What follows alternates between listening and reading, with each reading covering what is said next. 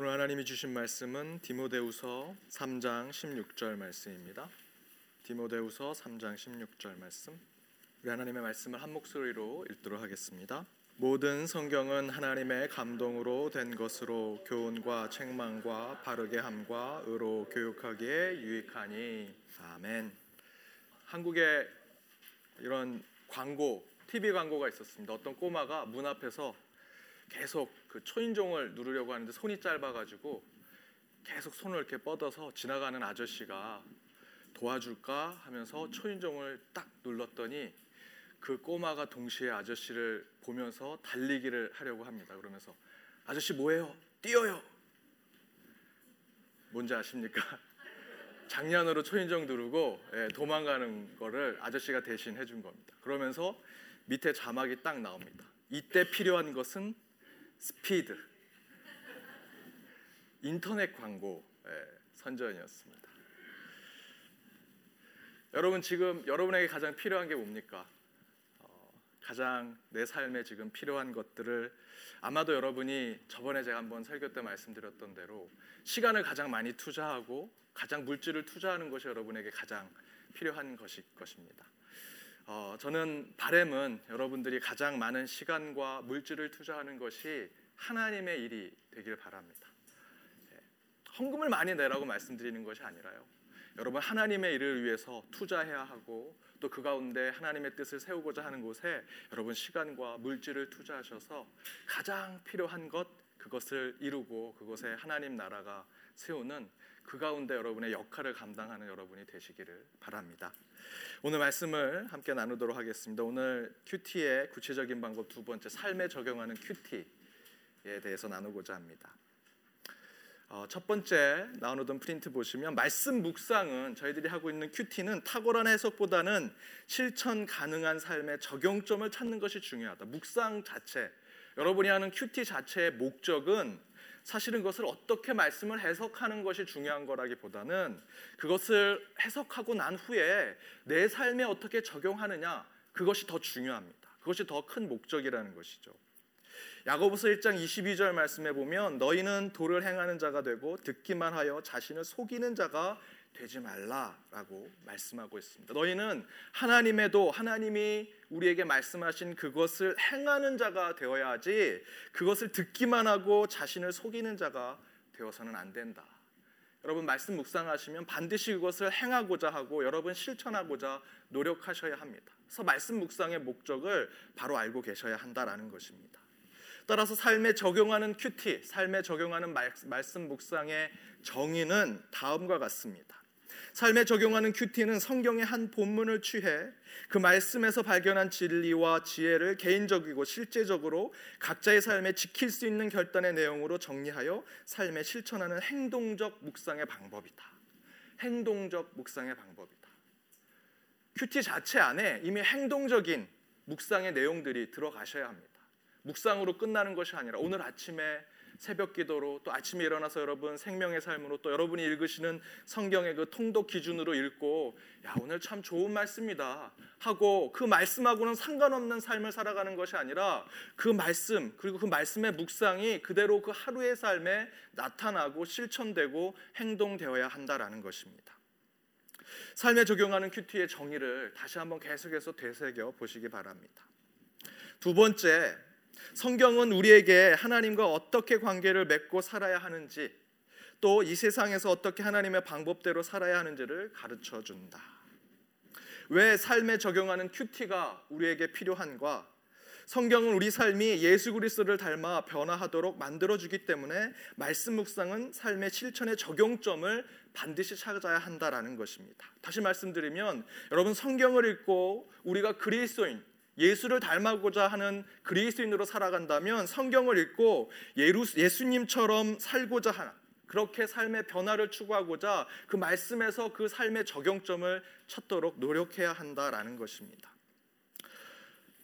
디모데후서 3장 16절 우리가 함께 읽었던 본문의 말씀대로 성경은 모든 성경은 하나님의 감동으로 된 것으로 교훈과 책망과 바르게 함과 의로 교육하기에 유익한 말씀이다. 성경은 여러분에게 교훈을 주고 책망을 주고 바르게 하고 의로 교육하는 것이다. 그것을 우리의 삶에 실천하도록 노력해야 한다라는 것입니다. 삶에 실천해야 됩니다. 그 말씀을 읽고 묵상하고 큐티하고 그것을 내게 어떻게 적용할 것인지 무엇을 내가 실천해야 할 것인지를 알아야 한다라는 것이죠. 그것이 여러분이 살아가는 어떻게 살지 무엇을 위해 살지 무엇을 할지를 성경 속에서 찾아내셔야 한다라는 겁니다. 굳이 방법을 말씀드리면 성경 전체 속에서 찾으셔야 하고 성경 전체에서 없다면 또는 성경이 너무나 방대하기 때문에 두 가지 세 가지의 한 가지의 결단 또는 선택의 내용 가운데 여러 가지의 선택이 나올 수도 있습니다. 그때는 예수의 말씀으로 돌아가야 돼. 예수님은 뭐라고 하셨는가? 복음서 말씀 가운데 여러 가지의 선택지가 나왔을 때 예수님이 선택하신 것이 무엇인가 찾아보셔야 한다라는 거죠. 우리 한 가지 말씀을 찾아보도록 하겠습니다. 요한복음 14장 16절에서 17절. 요한복음 14장 16절에서 17절.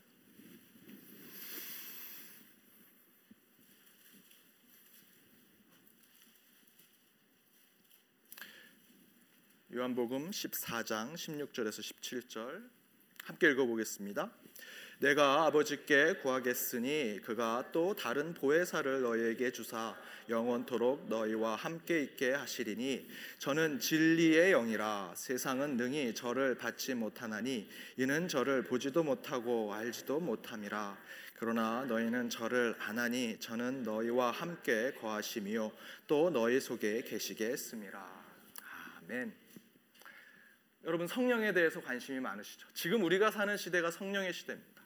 예수님이 오시기 전까지의 성부 하나님의 시대라면 예수님이 오셨던 그리고 예수님이 사셨던 33년의 시대는 예수의 시대고요. 예수의 시대 이후에 오순절 사건을 통해서 이 땅에 성령을 보내셨다면 지금까지 우리는 성령의 시대를 살고 있습니다. 그래서 우리가 신앙생활을 한다면 성령에 대해서 관심이 많습니다. 그러면 성령을 어떻게 받을 것인지 성령과 어떻게 함께 살 것인지 성령 안에 어떻게 거할 것인지 관심이 많으시죠. 말씀 가운데 성경 묵상 가운데 그 성령의 삶을 살기를 여러분 계속해서 생각하고 구상하고 기도하실 것입니다. 성경 여러 곳에 성경에 대한 얘기가 성령에 대한 얘기가 많이 나오죠. 그러나 그것에 더 집중해서 더 중심이 된 말씀을 찾고자 한다면 예수님이 뭐라고 하신 말씀을 들어야 됩니다. 예수님께서 성령에 대해서 이렇게 얘기하십니다. 16절에 보면 아버지께 구하겠으니 그가 또 다른 보혜사를 너희에게 주사. 보혜사. 보혜사는 돕는 자, 위로자라는 뜻입니다. 예수님께서 성령을 보혜사라고 부르셨습니다. 돕는 자, 위로자로 부르셨다는 거죠. 17절은 이렇게 얘기합니다. 저는 진리의 영이라. 성령은 진리의 영입니다. 그런데 저희들은 어떻게 생각합니까? 성령하면 뭐 성령 집회, 성령 찬양 집회, 성령의 어떤 모임, 부흥 집회 때 성령 받아라 하면 마치 성령을 공처럼 주고 받는 것처럼 성령이 마치 귀신처럼 홀령처럼 생각을 합니다. 그게 마치 맞는 것처럼 나 성령 경험했어, 성령 체험했어, 막 방언이 터지고 예언을 하게 되고 입신이 걸렸어. 그게 성령이야? 아니요.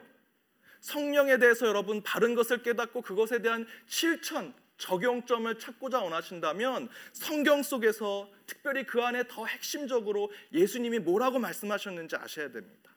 분명히 예수님이 말씀하시죠. 성령은 보혜사다. 성령은 진리의 영이다.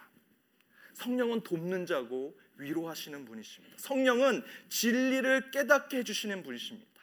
따라서 여러분 성령을 체험하셨고 성령을 경험하셨다면 여러분 돕는 자의 위치에 있어야 됩니다. 성령을 경험하시고 성령 받았다라고 생각하신다면 여러분 진리를 더 깨우치도록 나가셔야 됩니다. 그게 성령을 깨닫는 말씀 묵상 속에서 성령을 깨닫는 실천 적용점이 되어야 합니다. 저희들은 우리 경험 속에서만 얘기하죠. 성령 집회 갔더니 이런 일이 일어났대. 누가 방언하기 시작했대. 누가 예언하기 시작했대. 물론 그것도 다른 말씀 가운데 있지만 더 집중적으로 우리가 실천 가능한 실천 적용점을 찾을 수 있는 성령의 말씀은 예수님이 뭐라고 말씀하셨는지 그 말씀을 먼저 찾고자 노력해야 한다라는 것입니다. 성경을 통해서 여러분 실천 적용점을 찾고자 한다면 그 말씀을 더 깊이 묵상하시고 점점점 좁혀 가셔야 합니다. 성경 전체에서 어떻게 얘기하는지, 예수님이 뭐라고 말씀하시는지, 예수님의 기도 가운데 무엇이라 이야기하는지, 그 가운데 여러분 실천할 수 있고 행동할 수 있는 실천 적용점을 찾도록 하셔야 합니다. 세 번째는 성경은 실제적인 책이다입니다. 성경은 실제적인 책입니다. 삶에 적용하는 큐티의 실제성에 대한 설명을 하는 것인데 구체적으로 성경은 영적인 삶에 대한 실제적인 책이다. 성경은 우리의 경건한 삶의 가이드북과 같습니다. 개인 적용에 빠진 말씀 묵상은 영적인 가치 없는 학문적 노력밖에 되지 않는다라는 것이죠. 성경을 읽고 많은 해석을 할 수 있습니다. 많은 주석책을 보면 다양한 해석들을 볼 수 있습니다. 그 해석을 읽으면 때로는 굉장히 기쁩니다. 행복합니다. 야, 성경을 이렇게 해석할 수도 있구나. 이렇게 다양하게 볼 수 있구나. 그러나 그 해석이 많다고 해서 여러분의 삶이 그리스도처럼 되는 것은 아닙니다. 기독교인의 삶에 옳은 길을 가게 되는 것은 아닙니다. 그 해석점에 내가 어떻게 살지를 반드시 적용하셔야 합니다. 따라서 삶에 적용하는 큐티의 실제성은 그 성경 해석에서만 머무르시는 것이 아니라 그 해석에 통해서 내가 어떻게 실천하고 행동할 것인지를 찾으셔야 합니다. 하워드 핸드릭스는 이렇게 얘기합니다. 성경 해석에서 적용이 빠지면 낙태와 다름없다. 말씀 묵상을 잘 하시고 기도하고 그 가운데 참된 깨달음을 얻으셔서 그것을 막 적용을 합니다. 다양한 해석들을 찾아냅니다. 근데 그것을 실천하지 않는다면 낙태하는 것과 같다라고 아주 극단적으로 얘기합니다. 다음 스크린을 보시면 제론의 역설이라고 하는 겁니다. 혹시 아십니까? 제론의 역설? 제론의 역설이 어떤 거냐면 거북이가 한 100m 앞에서 달리고 있고요. 그 뒤에서 사람이 또는 토끼가 쫓아갑니다. 거북이가 느리잖아요. 그러면 언제든 다 토끼가 쫓아갈 수 있을 거라고 생각이 들지만 이것을 수학적으로 따져보면 아무리 쫓아가도 조금 가면 거북이도 조금 가기 때문에 절대로 쫓아갈 수 없고 뛰어넘을 수 없다는 거예요. 수학적으로는. 그래서 제론의 역설입니다. 예전 고대 수학자들은 아무리 거북이가 느려도 토끼나 사람이 거북이를 어, 넘어갈 수 없다. 수학적으로는 그렇게 돼 있다. 그런데 왜 세상은 그렇게 되지? 라고 하는 식으로 역설을 궤변을 막 만들어냈습니다. 여기에 문제가 뭡니까? 여기에 문제는 1차원적으로 보고 있다는 겁니다. 이 수학적인 계산은 이동 거리로만 보는 거예요. 이동 거리로만. 그래서 거북이가 1mm 가면 토끼가 그 시간만큼의 조금밖에 갈 수 없을 것이다라는 단편적인 1차원적인 생각, 거리로만 생각을 하는데 우리가 사는 세상은 거리로만 판단할 수 없습니다. 특별히 여기에 이 문제를 해결할 수 있는 방법은 시간이 들어가면 됩니다. 거리와 시간을 계산하면 속력이 나오죠. 그 속력이 나오면 이 문제는 바로 해결이 됩니다. 그런데 저희는 1차원적인 것에 머물러 있는 것이죠. 해석을 하는데 저희들은 그 해석만 묶여져 사는 거죠. 그 해석이 맞아. 궤변에 빠집니다. 그러나 현실의 삶, 실생활의 삶에선 그것이 적용 안 될 수가 있어요. 저희들이 말씀을 해석할 때 너무나 1차원적이고 단편적이고 특별히 한 개인이 그 말씀 해석에 묶여 있으면 이 제론의 역설, 제론의 궤변 속에 빠질 수 있습니다. 그 가운데 우리는 시간을 집어넣어야 하고 속력을 계산해야 되고 실제적인 그 상황들을 지켜보는 것들이 다양하게 들어가면서 그 가운데 그것을 어떻게 내가 실천할 수 있는지를 찾아야 합니다. 성경을 묵상하는 사람들 가운데 이 제론의 궤변에 빠지신 분들이 굉장히 많습니다. 그것이 아닌데 거기에 시간과 속도만 넣으면 이 문제는 바로 해결될 수 있는데 그저 1차원적인 것에 묶여서 그 해석에만 묶여 살아가는 사람들이 많다. 우리가 제대로 삶의 실천 적용을 위해서 말씀을 접근하기 위해선 다양한 해석 가운데 나의, 나에게 적용 가능한 그 말씀을 찾아내고 그것을 실제로 내 삶 가운데 실천하는 것이 중요하다라는 것입니다. 네 번째, 그렇다면 이 삶에 적용하는 큐티가 중요한 이유는 무엇인가? 첫 번째는 삶의 목적, 아, 말씀의 목적이기 때문이다라는 것입니다. 앞에서 계속해서 반복되는 말씀입니다. 여러분 큐티 하시고 말씀 묵상하시는 그 목적은 어, 바로 저희 우리 삶에 적용하는 것. 여러분 그리스도인의 그리스도인으로 살아가는 그 성화의 삶에 적용하기 위해서 여러분 큐티를 하시는 것입니다. 앞에서 말씀드렸던 디모데후서 3장 16절 말씀대로 교훈과 책망과 바르게 함과 의가 말씀 가운데 있는 것이죠. 그것을 그거는 교훈이야. 그것은 교육이야. 그거는 의로운 거야. 그건 나를 책망하는 거야. 라는 것에 머무는 것이 아니라 그런 것들을 여러분 받으셨다면 그것을 회개하시거나 그것들을 실천하도록 노력하셔야 한다. 그것이 성경의 목적이다. 말씀의 목적이다. 따라서 삶에 적용하는 큐티는 실제로 성경을 그대로 따라가는 모습과 같습니다. 제가 원래는 계속해서 공부를 하려고 했습니다. 신학 대학원을 나오고 어, 그 신학 대학원에서 어, 전문 신학 대학원을 나왔습니다. 그래서 그곳에서 기독교와 문화, 기독교 윤리를 2년 동안 더 공부했습니다. 그래서 더 공부해서 그때 제 담당하는 교수님이 조금만 더 하면 정말 빨리 너는 교수가 될 수 있다라고 얘기하셨는데 제가 그때 보았던 수많은 교수님들 많은 해석들 정말 탁월한 해석을 가지신 분들을 옆에서 지켜보면서 야 저분들이 정말 목회자일까라는 생각들을 꽤 많이 했습니다. 그래서 저 안에 굉장한 이 어려움, 혼동스러운 일들이 많았습니다. 그 가운데 제가 한 분의 목사님, 그분하고는 전혀 교류가 없습니다. 한 마디 대화도 나누지 못했는데 한 분임 한 분의 목사님을 뵙고 제가 목회 현장으로 가야겠다라고 생각을 했습니다. 보통 학교에서나 또는 큰 교회에서 세미나를 열면 맨 첫 시간에 개회하, 개회사하고 축사하고 그럼 다 나와가지고 사진 찍고 그분들은 다 나가고 이제 발제자하고 몇 명만 남아서 발제를 합니다. 보통 유명한 목사님들 잘 알려진 목사님들은 다 앞에 앉으셨다가 다 이렇게 꽃 꽂고 있다가 이제 다 끝, 어느 정도 끝나면 이제 앞에 나와서 사진 찍고 다 이제 떠나시는 거죠. 그런 급이 되시는 한 목사님이 계셨는데 그분이 어떤 세미나에서 제가 이제 주, 제가 이제 어, 그 윤리 학회 같은 것들을 이제 어, 밑에서 제 이름은 전혀 나지 않는 밑에서 열심히 따까리처럼 열심히 일하는 그런 세미나를 열었는데 그 그런 분들을 다 섭외했습니다. 그래서 다 앞에서 사진 찍고 했는데 그분들이 사진 찍고 다 가시는 거예요. 발자하시는 유명한 분이 오셨는데 한 스무 분 정도 앉아 있는데 그 꽃을 꽂았던 유명한 목사님 한 분이 맨 앞에서 그대로 앉아서 그 세미나를 끝까지 들으셨습니다. 저분이 누구실까? 알고 봤더니 제가 속해 있는 교단의 큰 교회 한 목사님이셨습니다. 저분은 가셔도 되는데 그분을 모시고 가려고 오신 기사로 오신 부목사님이 저 뒤에서 계속 기다리고 있습니다. 그런 모습을 제가 봤습니다. 또 그 저의 교단에서 또 어떤 큰 행사를 해서 그곳에 갔습니다. 거기서 똑같은 일이 벌어졌습니다. 다 나와서 제가 모시는 교수님도 그곳에 와서 사진 찍고 다 떠났습니다. 그런데 그 목사님만 또 맨 앞자리에 앉아서 프린트물을 들고 그 강의를 끝까지 경청하셨습니다.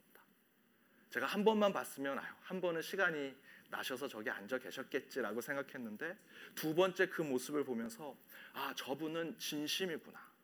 자신이 가지고 있는 위치로 그렇게 살아가시는 것이 아니라 정말 저 공부를 하고 저 발제를 하는 사람들의 강의와 그 발제와 그 발표를 정말 겸손한 마음으로 들으시려고 하는구나라는 것을 깨달았습니다. 그때 제가 아 목회 현장으로 가야겠다. 아무리 해석이 다양하고 좋은 해석을 가지고 있는 교수일지라도 실천하지 않으면 아무 의미가 없구나라고 생각하고 저는 그 공부가 끝나고 목회 현장으로 갔습니다. 가서 정말 고생 많이 했죠. 하지만 너무 기뻤습니다. 그 말씀을 적용하고 제가 목회자로서 그것을 실천해야 되고 본을 보여야 하고 더불어 이를 통해서 우리 성도님들과 그 말씀을 말씀의 실천 적용점을 찾아서 함께 그 공동체에서 그 말씀을 적용하면서 실험하면서 그것들을 삶에 하나하나씩 만들어 내가는 그 모습이 학교 현장에 있는 것보다 훨씬 행복했습니다. 그리고 그때 그 목사님이 왜 그 맨 앞자리에 앉아 있었는지를 깨닫게 됐습니다. 아마도 그 목사님은 삶에 적용한 큐티를 늘 하셨던 것입니다. 그 말씀을 내가 실천해야지. 높은 자리에 앉았다고 내 마음대로 행동하지 말아야지.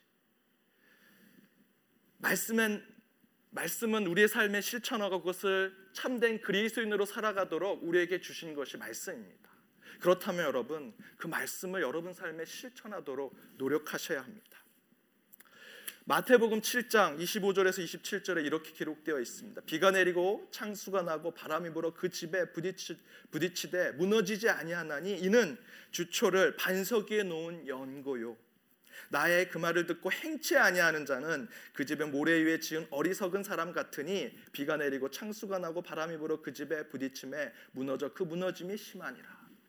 여러분 그 말씀을 실천하고 행동하고 그 실천 적용점에서 여러분 최선을 다해서 살아가고자 한다면 오늘 이 마태복음 말씀대로 여러분의 삶은 반석 위에 지은 곳이 될 것입니다. 시편 119편 59절에서 60절 이렇게 증거합니다. 함께 읽어 보도록 하겠습니다. 함께 읽겠습니다. 내가 내 행위를 생각하고 주의 증거로 내 발을 돌이켜 싸우며 주의 계명을 지키기에 신속히 하고 지체치 아니하였나이다. 아멘. 여러분 말씀 깨달으셨습니까? 새벽에 말씀 묵상 가운데 큐티 가운데 아 이렇게 살아야겠다라고 결단하셨습니까? 오늘 시편의 말씀대로 신속히 하십시오. 지체하지 마십시오. 그날 지키셔야 합니다. 그 다음 두 번째 삶에 적용하는 큐티가 중요한 이유는 두 번째는 말씀의 지식만큼이나 책임이 크기 때문이다라는 것입니다. 우리 야고보서 4장 17절 말씀 우리 함께 읽어보도록 하겠습니다. 함께 읽겠습니다. 이러므로 사람이 선을 행할 줄 알고도 행치 아니하면 죄니라. 아멘.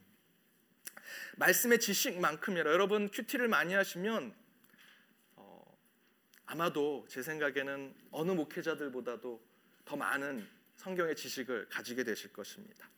그런데 그 지식만큼이나 더 중요한 것은 뭐냐면 그만한 책임의 삶을 사셔야 합니다.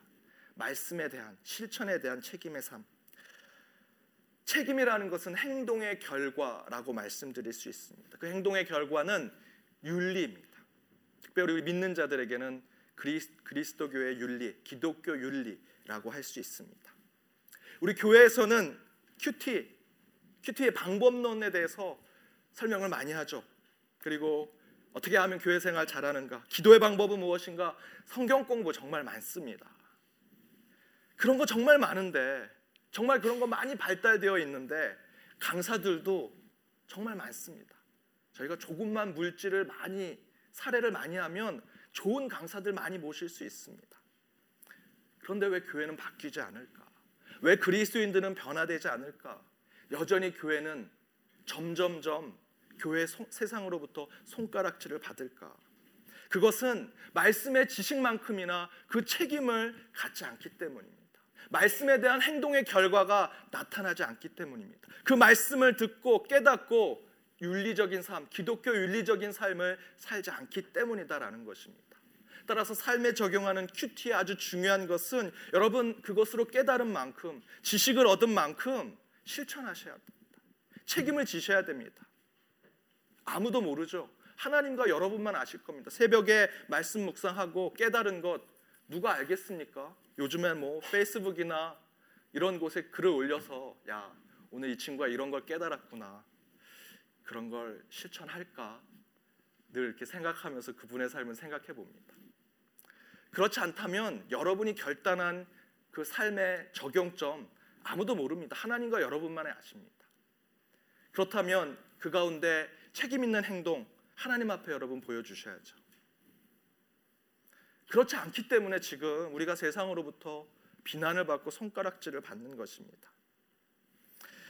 여러분 앞에서 아까 읽었던 야고보서 4장 17절 말씀대로 사람이 선을 행할 줄 알고도 행치 아니하면 죄다라고 이야기하고 있습니다. 여러분 악한 행동을 하는 것 죄입니다라고 얘기하지 않습니다. 야고보 사도는 선을 행할 줄 알고도 행치 아니하면 말씀을 깨닫고도 그 말씀 가운데 선을 실천해야 하는 것을 알고도 하지 않으면 죄라고 이야기하고 있습니다.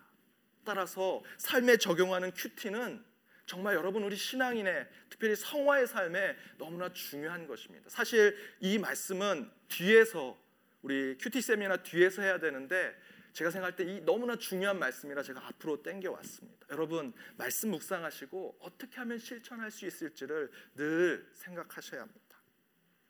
여러분 악을 방관한다면 그것은 야고보서의 말씀대로 죄를 짓는 것이나 마찬가지입니다. 나는 아무것도 안 했는데, 난 가만히 있었는데 아닙니다. 야고보서 4장 17절 말씀대로 말씀 가운데 우리한테 주어진 말씀이 있기 때문에 여러분 악을 방관하고 가만히 있었다고 여러분의 죄가 없다라는 것이 아닙니다. 실천하셔야 됩니다. 선을 하도록 노력하셔야 됩니다. 하나님의 뜻대로 살도록 여러분 수고하셔야 한다라는 것입니다. 다섯 번째, 삶에 적용하는 큐티가 그런데 참 어렵다. 어려운 이유가 무엇인가? 첫 번째는 그 적용점을 찾기 위해서는 더욱 깊이 묵상을 해야 되기 때문이다라는 것이죠. 한 번 읽고 아 이걸 나한테 깨우쳐 주시는구나라고 하는 거 쉽습니다. 실제로 성경 요즘에 나오는 전과와 같은 참고서와 같은 성경들 보시면 거기에 다 나옵니다. 어, 이거 주제가 뭐고 실천점이 뭐고 그래서 오늘은 여러분 이거를 하시면 됩니다. 라고 다 잘 나옵니다. 그런데 하나님께서 말씀을 여러분들이 큐티를 하는 것은 하나님과 여러분이 대화하는 겁니다.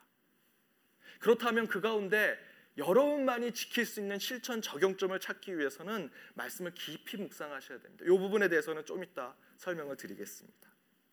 그런데 저희가 그렇게 깊이 있게 묵상하지 못하기 때문에 삶에 적용하는 큐티가 어려운 것이죠. 두 번째는 사단의 강력한 방해 때문입니다. 여러분 이런 경험 많이 하셨습, 하셨을 겁니다. 저도 많이 경험을 하는 건데요. 묵상하고 또 새벽 설교 저는 이제 아침에 끝나면 새벽 설교를 준비를 하는데 새벽 설교 준비하면 오늘은 내가 미리 이걸 지켜야지 하면 바로 그것을 방해합니다. 집에 가면 제 딸이 그걸 방해하게 하고 밖에 나가면 어떤 사람이 그 캐셔가 아, 분명히 어, 선을 베풀려고 하는데 아, 계속 저한테 질문하고 이상하게 저를 힘들게 하고 분노하게 만들고 왜 꼭 결단하면 밖에 나가자마자 사단의 방해가 있는지 실제로 삶에 적용하는 큐티가, 어리, 큐티가 어려운 것이 여러분 사단이 여러분이 그것을 실천하도록 못하게 하는 것이죠.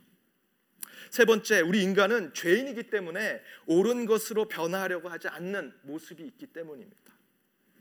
여러분 먹는 거 한번 생각해 보십시오. 저희들이 이렇게 나와 있는 시중에 나와 있는 건강하게 사는 법, 뭐 건강하게 먹는 법 그 책대로만 살면 여러분 병 안 걸리고 건강하실 수 있죠. 근데 병 걸리시잖아요. 왜 그렇습니까? 사탕이 먹고 싶거든요.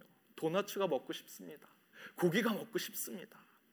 인간은 옳지 않은 것으로 가려고 하는 속성을 가지고 있습니다. 말씀도 똑같습니다. 말씀이 우리 영의 양식이라면 이 양식대로 먹고 살아가려고 노력해야 되는데 우리는 죄인인지라 그렇게 할 수 없습니다. 내 오감을 만족하고 내 인간을 만족시키는 그런 것들을 추구하려고 살아가는 모습이 있기 때문이죠. 그래서 우리는 삶에 적용하는 큐티가 어려운 것입니다. 그렇다면 이 삶에 적용하는 큐티를 어떤 방법으로 할 수 있는가? 네 가지입니다. 우리 함께 읽어보도록 하겠습니다. 함께 읽겠습니다. 기도, 묵상, 기록, 암기. 다시 한번 하겠습니다.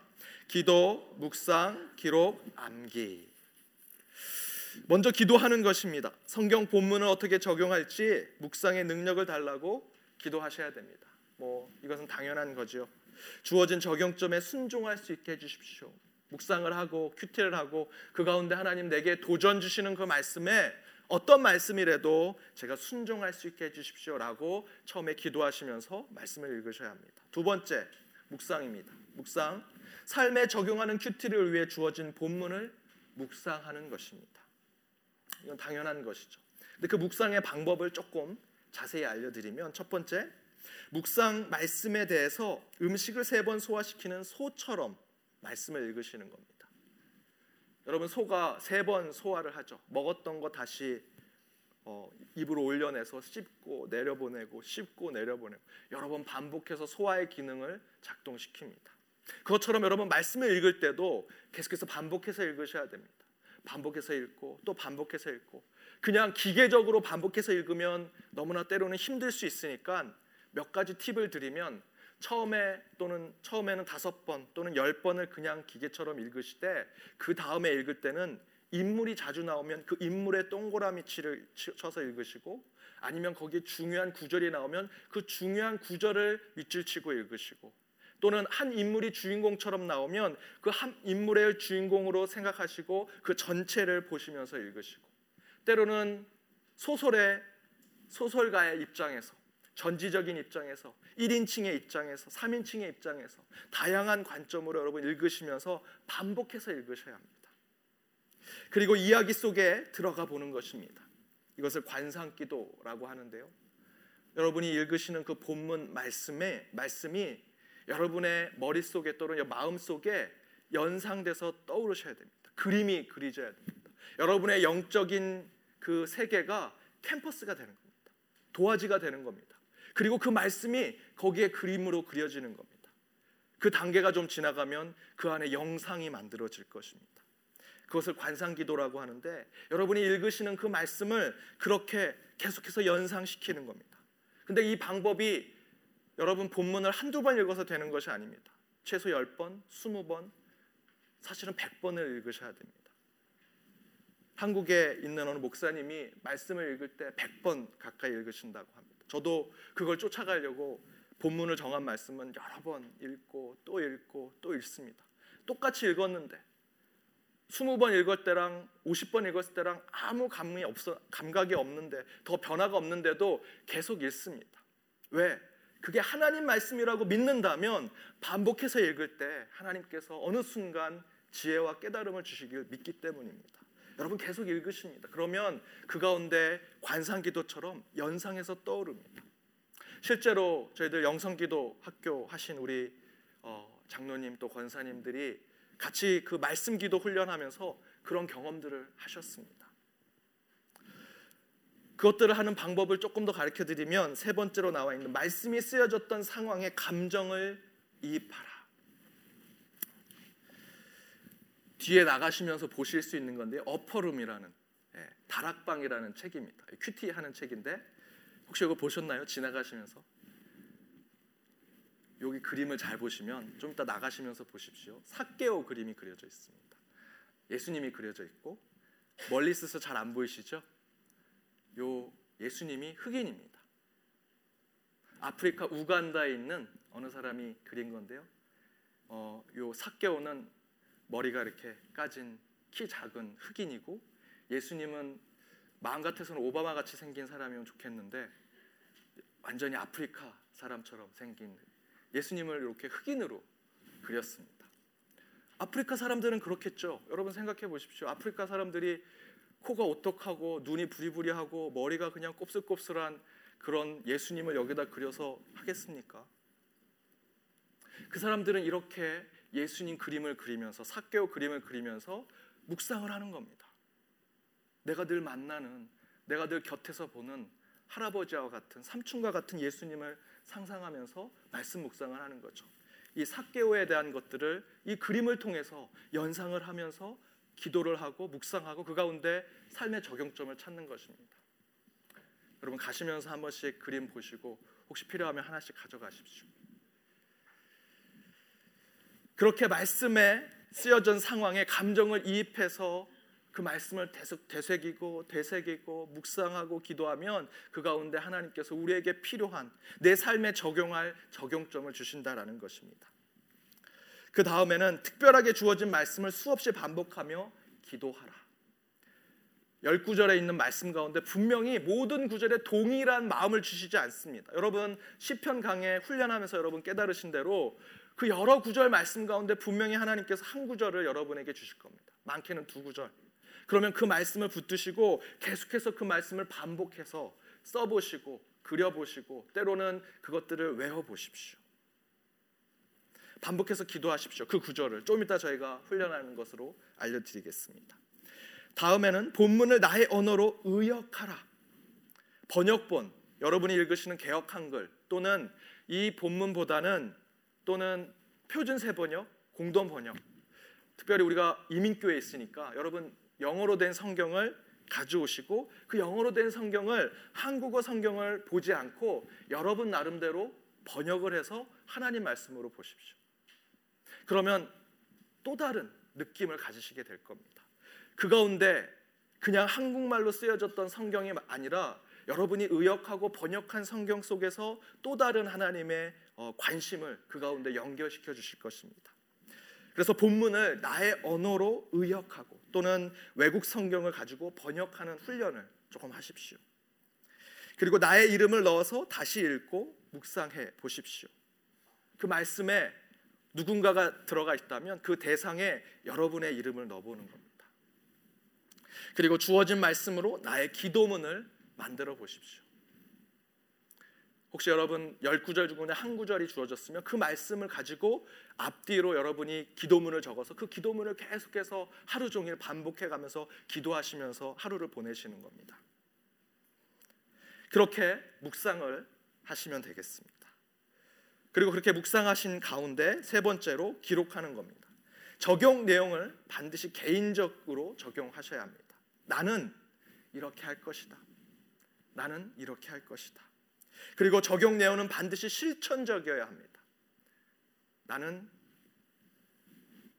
하나님의 사랑을 생각할 것이다. 그것보다 그 하나님의 사랑을 어떻게 실천할 건지를 구체적으로 적으시는 것이 좋습니다. 그리고 마지막은 그 적용 내용을 실천하신 후에 반드시 검증하셔야 합니다. 내가 오늘 그렇게 살았는지, 내가 어제 하루의 삶을 그렇게 살았는지 검증하는 작업이 필요합니다. 마지막 네 번째는 암기입니다. 적용한 말씀 구절과 내용을 암기하시는 겁니다.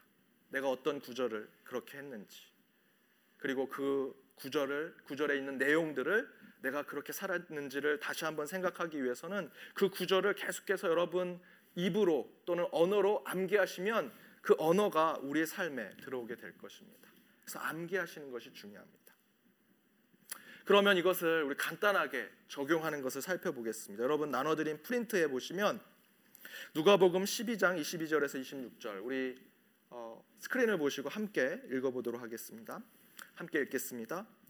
또 제자들에게 이르시되 그러므로 내가 너희에게 이르노니 너희 목숨을 위하여 무엇을 먹을까 몸을 위하여 무엇을 입을까 염려하지 말라 목숨이 음식보다 중하고 몸이 의복보다 중하니라.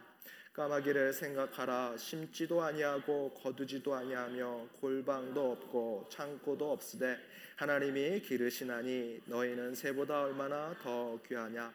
또 너희 중에 누가 염려함으로 그 키를 한 자나 더할 수 있느냐? 그런즉 지극히 작은 것이라도 능치 못하거든 어찌 그 다른 것을 염려하느냐? 아멘 이 말씀을 삶에 적용하는 큐티에 제가 한번 적용해 보았습니다 프린트를 보시면 이렇게 적용할 수 있습니다 먼저 본문을 다섯 번 이상 읽으시고 기도합니다 말씀 가운데 반드시 삶에 적용할 수 있는 말씀을 허락해 주십시오 이 말씀 가운데 제 삶에 구체적으로 적용할 수 있는 것을 제게 허락해 주십시오. 그리고 묵상합니다. 그 묵상했던 것을 이렇게 기록했습니다. 나는 너무 걱정을 많이 합니다. 이미 나보다 먼저 하나님이 나의 필요를 아실 텐데 라고 생각하면서도 걱정과 근심을 하며 살아갑니다. 하늘을 나는 새들도 날마다 먹이시는 하나님 때문에 걱정하지 않고 하루를 사는데 그 새보다도 못한지 나는 몇 번이고 걱정하고 근심만 합니다. 걱정한지도 걱정해도 한치도 변화를 시키지 못하는 무능한 인간인데 걱정에는 박사가 되어 갑니다. 제가 이렇게 묵상을 했습니다. 정말 그런 것 같습니다. 걱정해서 책을 쓰면 몇 권이라고 책을 쓸 수 있을 것 같습니다. 묵상의 메시지는 아, 걱정하지 말아야겠다. 하나님이 나를 분명히 돌보실 것이다. 22절과 24절 말씀을 제 삶의 적용점으로 보았습니다. 적용해 보았습니다. 걱정하지 말자. 심플합니다. 걱정은 하나님께 맡기자 대신 걱정과 근심거리가 되는 것을 신앙적으로 더 고민해 보자. 걱정과 근심하지 말고 어떻게 해야 잘 될 수 있는지, 어떤 수고를 더 해야 하는지, 어떻게 더 신앙적으로 접근할지 고민하자. 적용할 메시지를 구체적으로 풀어서 적는 것입니다. 혹 여기에 제가 너무 저의 사적인 내용을 담으면 여러분이 저를 너무나 아, 저걸 목사님이 걱정하시는구나 생각해서 사실은 적지 않았습니다. 사실은 더 구체적으로 적으셔야 합니다. 그 가운데 암기하는 방법은 뭐냐면 저는 24절을 말씀이 계속 저에게 하나님께서 자극을 주셨습니다. 도전을 주셨습니다. 하나님이 기르시나니 너희는 새보다 더 귀하다. 하나님이 기르시나니 하나님이 그 새를 기르시나니 그 새는 걱정하지 않고 사는데 그 새보다 하나님이 그 새보다 나는 하나님이 더 귀하게 생각하시는데 내가 걱정하고 있구나 라고 하는 생각으로 24절 말씀을 제 언어로 제가 암기했습니다. 하나님이 기르시나니 너희는 새보다 더 귀하다. 만약에 제가 오늘 아침에 이 묵상을 했다면 하나님이 기르시나니 나는 새보다 더 귀하다. 하나님 앞에 나는 새보다 더 귀하다. 계속해서 반복해서 이 말씀을 암기하고 외우고 제가 순간순간 그렇게 이 말씀을 제 삶에 적용하면 아마도 오늘 이 말씀에 걱정하지 말라는 그 말씀이 제 삶에 그대로 실천될 것입니다. 그렇게 여러분 마지막 말씀에 여러분이 암기해야 할 말씀을 짧게 적으셔서 하루 종일 그 말씀을 입에서 읊조리게 하시면서 사시면 그 말씀이 여러분의 삶에 그대로 드러날 것입니다. 한 구절 여러분의 언어로 그 말씀을 정리해서 쉽게 외우도록 하십시오. 그러면 삶에 적용하는 큐티가 그대로 삶에 하루의 삶에 드러날 것입니다. 오늘 말씀대로 여러분 삶에 적용하는 큐티가 여러분 삶 가운데 계속해서 실천되길 원합니다. 말씀을 읽으시고 그 가운데 가장 하나님께서 내게 실천시키고 행동시키기 원하는 그 말씀을 찾으셔서 그 말씀을 오늘의 방법대로 잘 적용해서 하나님이 원하시는 참된 그리스도인의 삶을 살아가는 저와 여러분이 되기를 바랍니다. 제가 기도하겠습니다. 하나님 감사합니다. 주님께서 허락하신 큐티 세미나 오늘 특별히 삶에 적용하는 말씀 묵상, 삶에 적용하는 큐티에 대해서 함께 나눴습니다. 저의 삶을 돌아보니 그 말씀이 머릿속에만 채워져 있습니다. 입으로만 그 말씀을 이야기합니다. 그러나 그 머릿속으로 입으로만 하는 그 말씀을 이제 내 손과 발로 내 몸 전체로 드러내며 그것을 나타내는 자들이 되게 하여 주옵소서. 그리하여 그 말씀이 우리의 삶 가운데 실천되게 하시고 행동되게 하여 주옵소서. 선을 알고도 행치 아니하면 죄라 하셨습니다. 그 말씀을 마음에 품고 늘 그 말씀을 나의 삶 속에 적용하도록 노력하는 자 되게 하시고 그 가운데 참된 그리스도의 삶을 추구하며 나아가게 하여 주옵소서. 그리하여 하나님께 영광 돌리는 삶을 살기를 원하오며 이 모든 말씀 예수님의 이름으로 기도드립니다. 아멘.